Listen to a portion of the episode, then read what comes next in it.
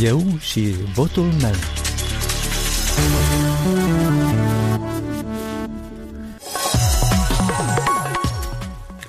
Aici Radio Europa Liberă, este ora cincisprezece. Bun găsit la o nouă emisiune dedicată scrutinului parlamentar din această zi de unsprezece iulie. La microfon, Alexandru Canțir. În următoarea jumătate de oră vom întregi împreună cu colegii tabloul electoral al zilei, cu date despre prezența la vot, cu amănunte relevante pentru atmosfera în care decurge votul, în locuri de interes sporit și pentru modul în care acest scrutin, acest scrutin este văzut de observatori. Alături de mine în studioul postului nostru de radio este Valentina Ursu, cu observații și comentarii la capătul unui adevărat maraton de convorbiri pe care le-a avut de-a lungul campaniei electorale cu reprezentanții concurenților electorali și numeroși cetățeni care își exprimă acum, iată, votul fie acasă aici în Republica Moldova, fie în străinătate. Bună ziua! Bună ziua! Încă o dată, mai întâi însă, buletinul de știri pentru această oră. De la Praga, Ioana Serafim. Bună ziua! Papa Francisc a apărut în public astăzi pentru prima dată de când a fost supus unei intervenții chirurgicale acum o săptămână, ieșind pe balconul spitalului în care este internat pentru a conduce rugăciunea săptămânală la care au participat sute de oameni adunați în fața spitalului. Papa părea în stare bună de sănătate, scrie agenția Reuters. În vârstă de optzeci și patru de ani, Papa Francisc a ieșit în balconul apartamentului de la etajul zece al spitalului Gemelli timp de aproximativ zece minute. A fost pentru prima dată de la alegerea sa ca papă în două mii treisprezece, când suveranul pontif nu a citit rugăciunea și mesajul său duminical de la o fereastră a Palatului Vaticanului cu vedere spre piața Sfântul Petru, deși se află la Roma. Mii de oameni din Bosnia au comemorat astăzi masacrul de la Srebrenica din nouăsprezece nouăzeci și cinci, singurul genocid recunoscut în Europa după cel de-al doilea război mondial. Astăzi au fost îngropate la Srebrenica încă nouăsprezece victime identificate recent. La douăzeci și șase de ani, după ce au fost asasinați brutal, șaisprezece bărbați, doi adolescenți și o femeie vor fi reînhumați la cimitirul memorial de la intrarea în orașul Srebrenica, alăturându-se celor peste șase mii șase sute de alte victime ale masacrului deja îngropate acolo. Peste două mii de victime nu au fost încă găsite. În războiul din Balcan de după destrămarea Iugoslaviei, peste o sută de mii de oameni au fost uciși. Noi ciocniri violente soldate cu morți în Afganistan au continuat pentru a doua zi consecutiv în orașul sudii Kandahar, informează serviciul afgan al postului nostru de radio. Armata afgană a declarat ieri că șaptezeci de luptători talibani au fost uciși și opt răniți în luptele din această provincie. Oficiali din serviciile de securitate nu au furnizat nicio informație cu privire la victimele forțelor afgane din oraș. Au fost raportate și victime în rândul civililor. Zeci de districte afgane au căzut sub controlul militanților taliban de când forțele internaționale conduse de Statelor Unite au început oficial retragerea lor din Afganistan la întâi mai, lăsând forțele loiale guvernului fragil de la Kabul vulnerabil în fața atacurilor reînnoite ale talibanilor. Un cameraman georgian care se numără printre zecile de jurnaliști atacați în timpul ciocnirilor de săptămâna trecută de la Tbilisi între activiștii pentru drepturile comunității L G B T Q, care au participat la Parada Pride și protestatari împotriva marșului, a murit. Colegii lui Lesko Lacarava au anunțat astăzi decezul survenit aparent din cauza rănilor survenite în timpul violențelor la care a fost supus acum șase zile, dar nu au fost furnizate alte detalii. Potrivit serviciului georgian al postului nostru de radio, cameramanul a fost găsit mort în locuința sa. Ministerul de Interne a anunțat o investigație. Misiunile diplomatice din optsprezece țări și Uniunea Europeană au condamnat violențele din cinci și șase iulie și au solicitat guvernului georgian să protejeze dreptul constituțional al oamenilor de a se aduna pașnic. Și secțiile de votare s-au deschis și în Bulgaria. Bulgarii votează într-un scrutin anticipat doar la trei luni după precedentul, care nu a dat un învingător ce a putut forma un guvern. Sondajele de opinie publicate înaintea alegerilor de astăzi au sugerat o cursă strânsă între partidul GERB al fostului premier Boris Borisov și principalul său rival, partidul Există un astfel de popor, un partid antielite condus de un prezentator de televiziune, Slavi Trifonov. douăzeci și trei de partide și coaliții se confruntă pentru cele două sute patruzeci de locuri din Parlament. Atât de la mine, de la Praga. Mulțumim, Oana. Au fost, doamnelor și domnilor, știrile pentru această oră cu Oana Serafim. Mai multe știri, analize, comentarii și reportaje găsiți deopotrivă pe site-ul și pe pagina de Facebook ale Europei Libere, precum și în grupul nostru din Adna Clasnichi. Așadar, alegeri parlamentare anticipate azi în Republica Moldova. Este al zecelea scrutin parlamentar de la declararea independenței. Pentru o sută de, o sută unu mandate de deputat solicită votul doamnelor, domnișoarelor și domnilor douăzeci de partide, două blocuri electorale și un candidat înregistrat ca independent. Până la această oră au votat deja, cred că, peste treizeci și unu la sută din alegători, ceea ce face ca acest scrutin din clipă în clipă să fie valabil sub aspectul prezenței la vot, minimul necesar fiind de o treime din totalul alegătorilor. Dar să ascultăm mai întâi și alte amănunte prezentate de Ala Ceapai, care urmărește datele procesate de Comisia Electorală Centrală. La această oră, aproape treizeci și doi la sută din numărul total al alegătorilor s-au prezentat la urne. Participarea este un pic mai modestă decât la ultimele două scrutine, cel parlamentar din două mii nouăsprezece și cel prezidențial din două mii douăzeci. La ambele, prezența la vot depășise către ora cincisprezece pragul minim de validare a scrutinului, care constituie o treime din numărul total al alegătorilor, adică treizeci și trei virgulă trei la sută. Cel mai activ votează tradițional persoanele vârstnice de cincizeci și șase de ani și peste. Cei mai pasivi sunt, la fel ca în scrutinele precedente, tinerii de până la douăzeci și cinci de ani. În afara țării, unde au fost deschise o sută cincizeci de secții de votare, până la ora cincisprezece au votat peste o sută douăzeci de mii de alegători. Participarea diasporei la urne a depășit-o deja pe cea totală din precedentul scrutin parlamentar, dar e încă sub cea din prezidențiale, când s-a mobilizat la urne un număr record de peste două sute șaizeci de mii de persoane în turul doi.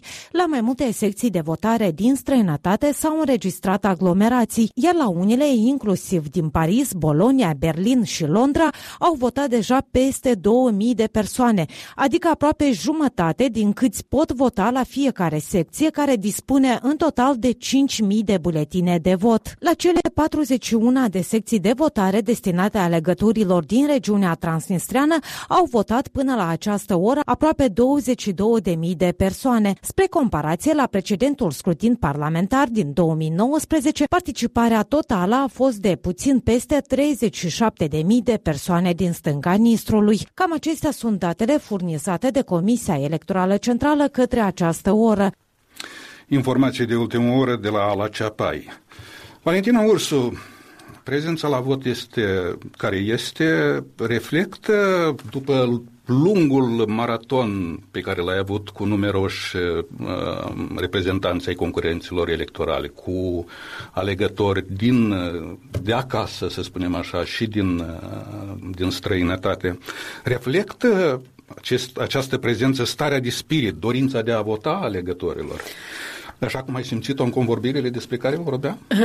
Adevărul că prezența rămâne a fi una modestă, bănuiesc că cel puțin competitorii electorali așteaptă mult, mult mai multă lume să fie prezentă astăzi la urnele de vot, dar se pare că acești douăzeci și trei de concurenți electorali care au fost înregistrați de Comisia Electorală Centrală nu au reușit în măsură deplină să convingă alegătorii. Dacă rămâne prezența modestă, cel mai probabil programele electorale, oferta cu care a venit în fața cetățenilor, nu a fost destul de convingătoare, sau că totuși poate deocamdată influențează mult și faptul că în prima jumătate a zilei vine mai mult, puțină lume la vot, chiar dacă în comparație cu alegerile prezidențiale din toamna anului trecut totuși se observă un pic de scăderea prezenței, dar în a doua jumătate a zilei, cel puțin până la ora douăzeci și unu, s-ar putea să se înregistreze o prezență mai activă. Acest lucru am, l-am aflat și din discuția pe care am avut-o cu reprezentanții electorali, fie din Republica Moldova, fie de peste hotare. Da. Vorbeam, vorbim de, despre acești douăzeci și trei de concurenți electorali, despre puterea lor de convingere în raport cu alegătorii, în ce măsură așteptările totuși ale alegătorilor, așteptări care s-au format de-a lungul unei perioade lungi de dezamăgiri, se regăsesc totuși în, în ceea ce promit credibil sau mai puțin credibil concurenței electorale, dar și, și în comportamentul. Alexandru, în primul rând, ai observat foarte bine, în acest an cetățenii sunt chemați pentru a zecea oară să-și, alege, să-și aleagă deputații în Parlamentul Republicii Moldova. Suntem în ajunul celor treizeci de ani de independență și bănuiesc eu că acest scrutin totuși rămâne a fi unul important. Despre oferta cu care au venit candidații electorali în această campanie, ceea ce am observat eu pe parcursul acestei campanii, pentru că au fost toți competitorii aici la microfonul Europei Libere, în mare parte se aseamănă promisiunile. Toți promit salarii mai mari și pensii mai mari. Unii mai promit și cu insistență promit o luptă aprigă împotriva corupției. Dar mai mult, ce se mai promite în această campanie electorală? Și atunci care este ingredientul? Ce anume? Care chimie eu atrage cred, mai mult? Uh, eu cred mult că actorii elector. politici încă nu-și dau prea bine seama cu ce ofertă se vână în fața cetățeanului. Pentru că dacă această ofertă ar fi și mai realistă, și nu doar să fie realistă, dar să știi să promiți ceea ce vei face în caz că vii la guvernare, în caz că nu o să onorezi aceste promisiuni pe care le faci în campania electorală, vine marea dezamăgire pe care o trăiesc cetățenii Republicii Moldova în această interminabilă tranziție de la nouăzeci și doi și până astăzi. Și dacă mai vine încă o dată un val de dezamăgire, atunci încă și mai mult o să se gândească cetățenii la viitorul acestui stat, dacă îl are acest viitor sau dacă totuși e pus sub semnul întrebării. Da, tradiția de a ruina orice poveste de succes pare a fi adânc înrădăcinată în conștiința alegătorilor.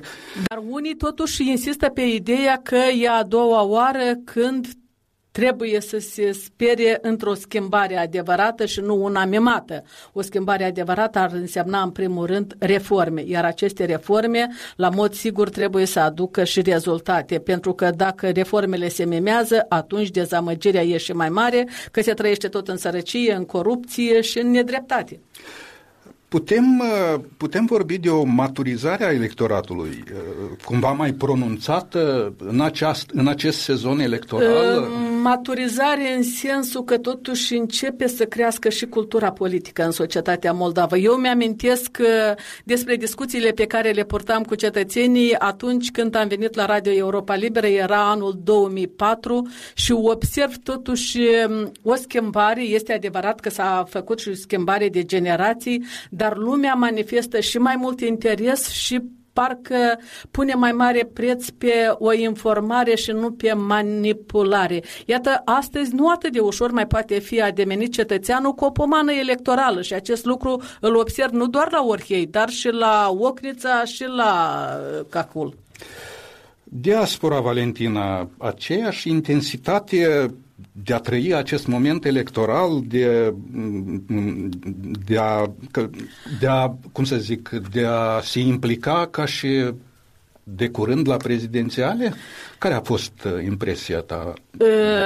Iată, am reținut o sută douăzeci de mii de cetățeni din străinătate au reușit deja, deja. să-și exercite dreptul la vot. Eu, pe parcursul acestei campanii electorale, am vorbit cel puțin cu patruzeci de cetățeni din diasporă, care toți într-o voce au spus că votează inclusiv pentru ca o parte din cei plecați să revină acasă.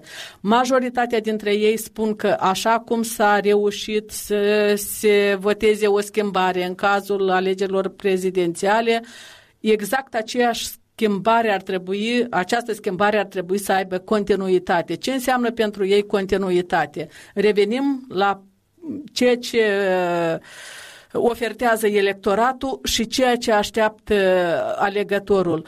Dacă se va produce o prăpastie între ceea ce se promite și ceea ce așteaptă alegătorul, ziceam că se va ajunge la dezamăgire și aceasta va fi în mare parte în dezavantajul statului Republica Moldova și a celor care guvernează acest stat la treizeci de ani de independență sau pe parcursul acestor treizeci de ani de independență. Cetățenii așteaptă o luptă aprigă împotriva corupției, așteaptă să fie dezrădăcinate schemele, pentru că și în această campanie electorală s-a vorbit vorbit mult că aceste scheme ruinează bugetul statului, iar ruinarea bugetului înseamnă pensii mai mici, salarii mai mici și depopularea satelor. În sate șuieră vântul, e pustiu, e pustiu. Iar competitorii electorali ce promit? Îmbunătățirea infrastructurii. Ca să fie îmbunătățită infrastructura, trebuie bani. Ca să, vină, ca să fie bani, trebuie atrase investiții. Ca să fie atrase investiții, trebuie curmată corupția. Ca să fie curmată corupția, trebuie voință politică, inclusiv în cadrul Parlamentului, unde, iată,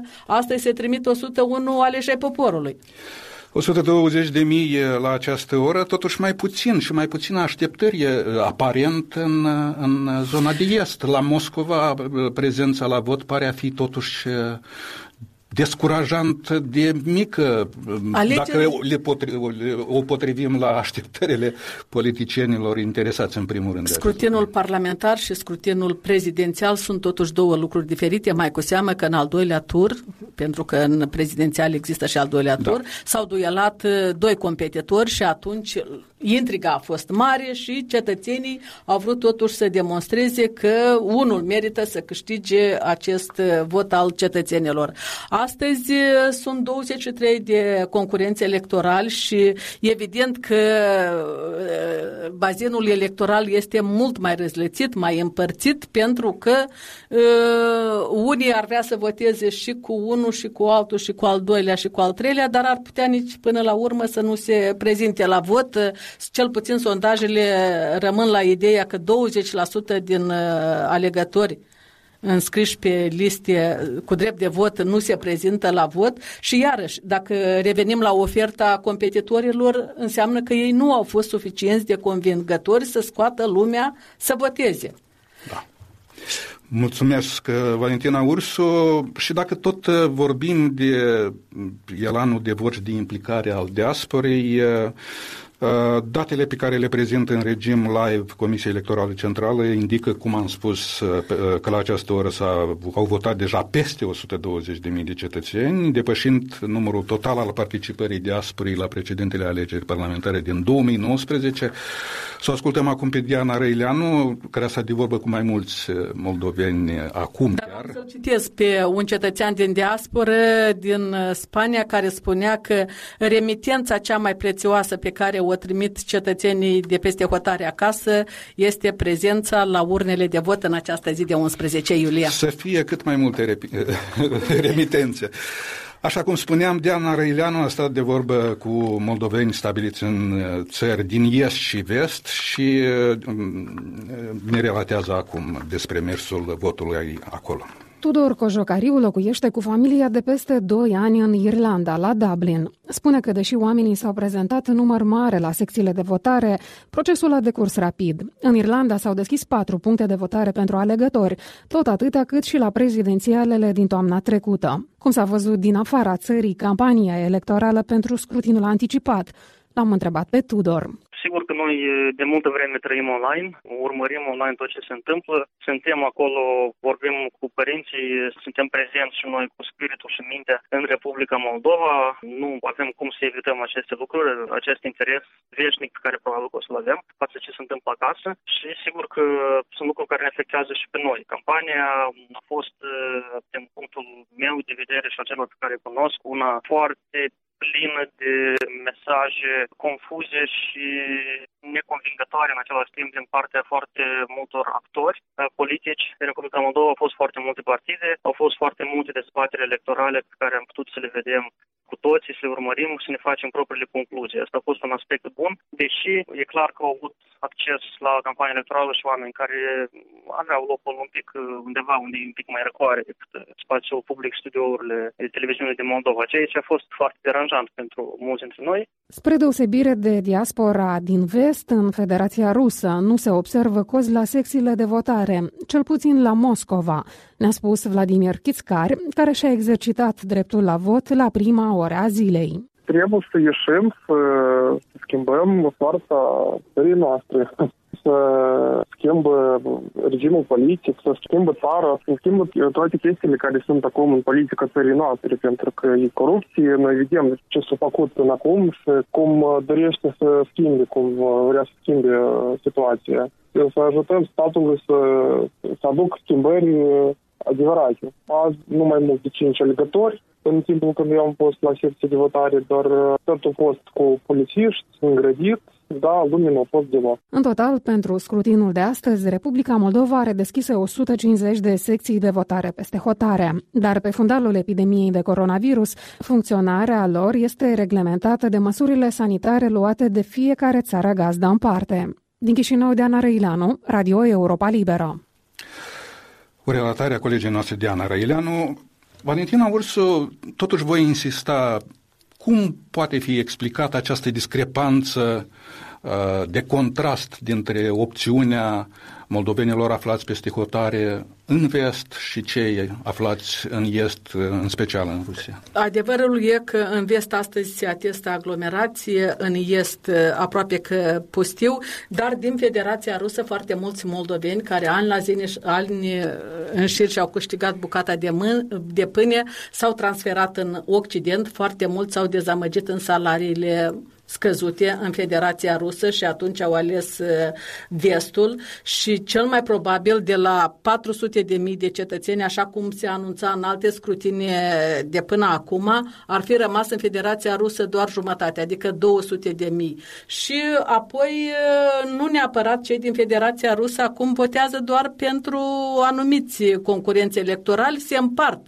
aceste simpatii și ale celor din Federația Rusă. Așteptăm să vedem ce o să arate rezultatele acestui scrutin după ce se închid urnele de vot la douăzeci și unu. Sperăm să fie și surprinzătoare cele ce se vor constata după închiderea secțiilor de vot. Între timp, doamnelor și domnilor, colega noastră Eugenia Crețu ni s-a alăturat în studioul postului nostru de radio. Ai revenit, Eugenia, chiar acum câteva minute de la Varnița, unde ai urmărit desfășurarea votului la secțiile de votare pentru cetățenii rezidenți ai regiunii transnistrene. Ce ai observat acolo, de fapt, mai, mai deosebit? Mai... Bună ziua, Alexandru, bună ziua tuturor!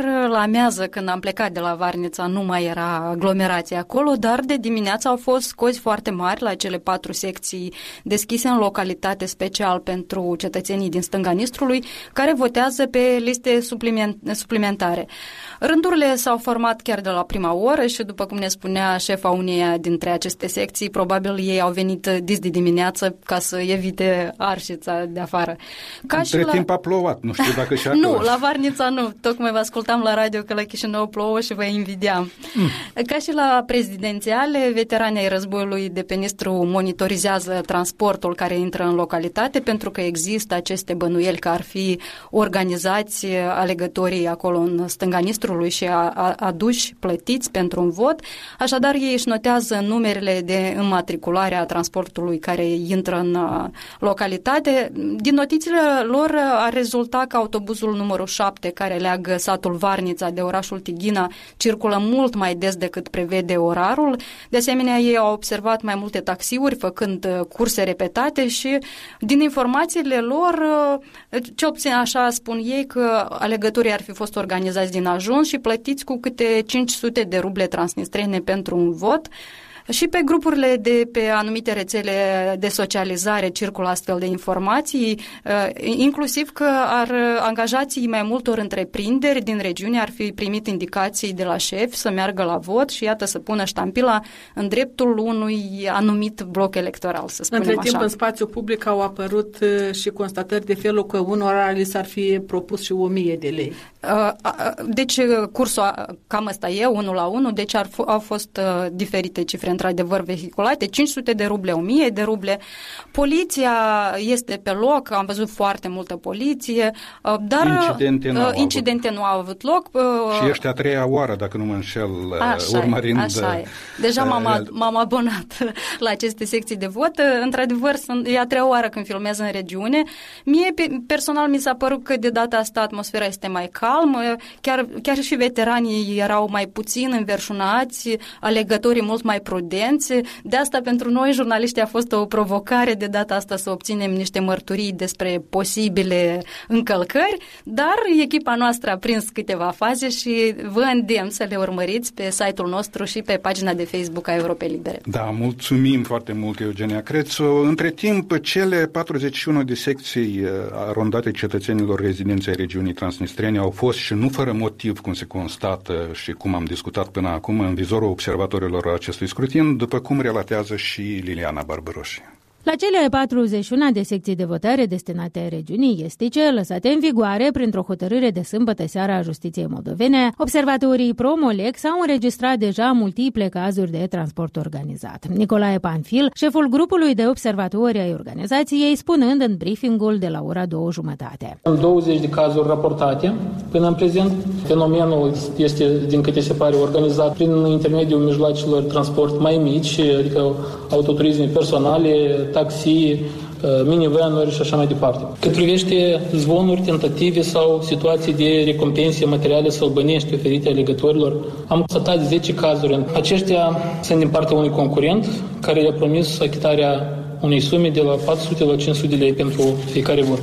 zece posibile cazuri de transport organizat au fost semnalate și de către M A I. Marin Maxian, un șef de la Inspectoratul General de Poliție, a ținut însă să precizeze într-un briefing azi că aceste cazuri nu pot fi considerate neapărat ilegale. Doar în cazurile când, în privința alegătorilor, au fost făcute influențe sau aspecte de corupere cu obiecte, bunuri sau bani. Deci poliția verifică dacă nu sunt elementele menționate supra și respectiv va veni cu o calificare juridică acestora, a spus el. Spre deosebire de alegerile prezidențiale de anul trecut, în acest scrutin nu există, cum se știe, o interdicție legală expresă cu privire la transportul organizat. Deși în Comisia Electorală Centrală s-a încercat aprobarea unei astfel de reglementări, majoritatea din comisie a fost totuși împotrivă. Serviciul de Informații și Securitate, în schimb, a semnalat sâmbătă, chiar în ajunul scrutinului, că are știință despre existența unor intenții de transport organizat însoțit de influențarea opțiunii de vot către secțiile destinate transnistrenilor. Cazuri de transport organizat către secții au fost semnalate și de presă, inclusiv într-o suburbie a Moscovei. Din Rusia, unde funcționează șaptesprezece secții de votare, majoritatea Moscova și împrejurul ei, s-a raportat și despre cazuri de oferirea unor recompense bănești sub forma unor vouchere de o mie de ruble rusești celor care au decis să facă o călătorie către secțiile de votare pentru a vota în acest scrutin. Amintim că P A S este concurentul electoral care a sesizat Comisia Electorală Centrală, Procuratura Generală și Inspectoratul de Poliție în legătură cu anunțul unei companii de transport care s-a declarat în ajun dispusă să ofere aceste vouchere, spunând că e o formă ascunsă de corupere a alegătorilor. Din Chișinău, Liliana Barbăroșie, Radio Europa Liberă. Și Natalia Sergeeva acum, care a urmărit cum este reflectat scrutinul în mediile străine. Republica Moldova încearcă astăzi să iasă din strânsoarea Rusiei, scrie Alexandru Rotaru într-o sinteză pentru portalul românesc Digi douăzeci și patru. Autorul subliniază că la capătul unei campanii tensionate, în care lupta anticorupție, sărăcia și amenințările cu dezintegrarea statului au fost leitmotivele dezbaterilor, alegătorii trebuie să decidă vectorul dezvoltării Republicii Moldova. Redacția ucraineană a B B C subliniază că alegerile ar putea determina viitorul țării pentru mulți ani înainte. Citez: Republica Moldova alege între integrarea europeană rapidă, incertitudinea în care trăiește în ultimii ani și apropierea de Rusia, se menționează în articol. În opinia jurnaliștilor ucraineni, de rezultatele alegerilor vor depinde inclusiv relațiile țării cu Ucraina și securitatea regiunii Odessa, care ar putea fi afectată în cazul victoriei aliaților Moscovei la Chișinău. Redacția rusă a portalului Deutsche Welle subliniază că la aceste alegeri principala luptă se desfășoară între blocul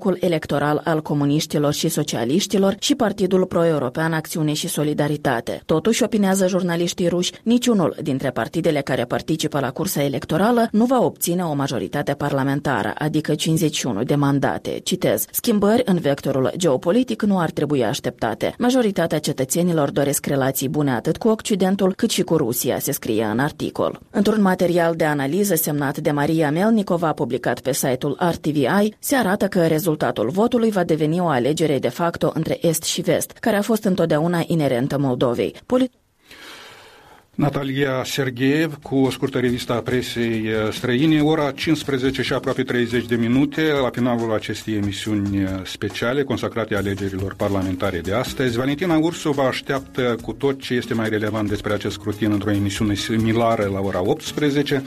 Alexandru Canțir și colegii vă mulțumesc pentru atenție, să auzim de bine și în continuare și va fi bine neapărat și datorită votului, pentru că absenteismul Uh, face parte din democrație, dar nu o consolidează. Aici Radio Europa Liberă.